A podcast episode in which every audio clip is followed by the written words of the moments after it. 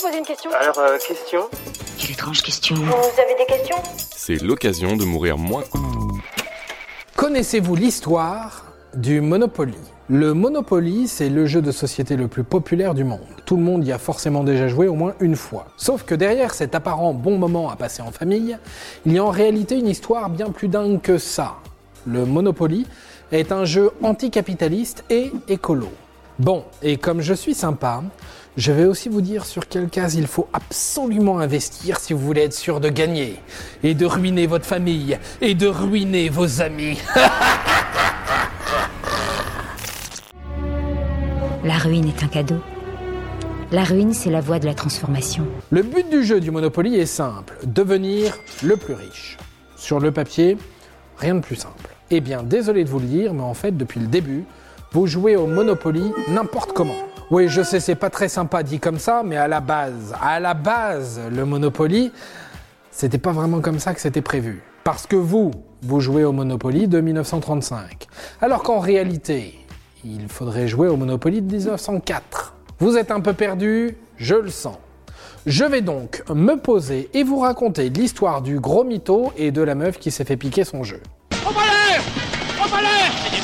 Le gros mytho, c'est Charles Darrow, un ingénieur au chômage ruiné après la grande crise financière de 1929. Je vous la fais courte, mais en 1933-34, il décide d'adapter un jeu de plateau qui existe déjà. Il le modifie très légèrement, change le nom et le fait breveter. Un petit succès se forme. Il propose donc son jeu au fabricant star de l'époque, Parker Brothers, qui lui dit « Non, ton jeu ne marchera pas, il est bien trop compliqué ».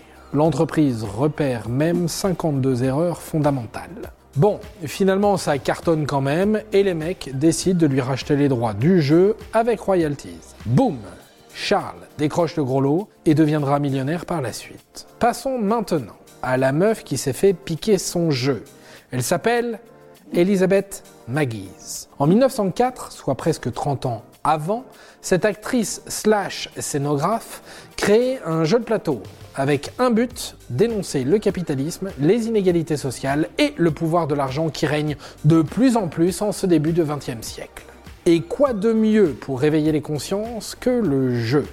Elle invente donc un plateau carré avec des cases, avec des propriétés achetées, avec des pions, avec des loyers. Ça ressemble à un truc que vous connaissez, non ? Et elle appelle ça The Landlord's Game. En gros, le jeu du proprio. Et ce jeu avait deux carnets de règles, un où il fallait devenir le plus riche, écraser les autres, tout ça, vous connaissez, et l'autre où il fallait coopérer pour faire en sorte que tout le monde puisse survivre dans ce monde capitaliste. Dans cette version, il n'y avait pas de case départ comme on la connaît aujourd'hui. Il était écrit à la place « Labor upon Mother Earth Product Wages ». En version française, ça donne partout sur la terre, la main-d'œuvre produit des salaires. Et on mettait des amendes et autres loyers dans le pot commun et pas directement chez les adversaires. Oui, le Monopoly était un jeu anticapitaliste, mais aussi écolo. Lizzie Magie s'est inspirée de la pensée d'un économiste slash philosophe, Henry George. Il expliquait en gros deux trucs. Premier point, que le monopole foncier, donc de propriété, était la raison principale de la pauvreté croissante dans le monde. Deuxième point, qu'il fallait considérer la terre comme un bien commun et que personne ne devait s'en attribuer la propriété. Plutôt moderne, Henri, non ? Il faut être moderne. Il m'a dit, il faut être moderne.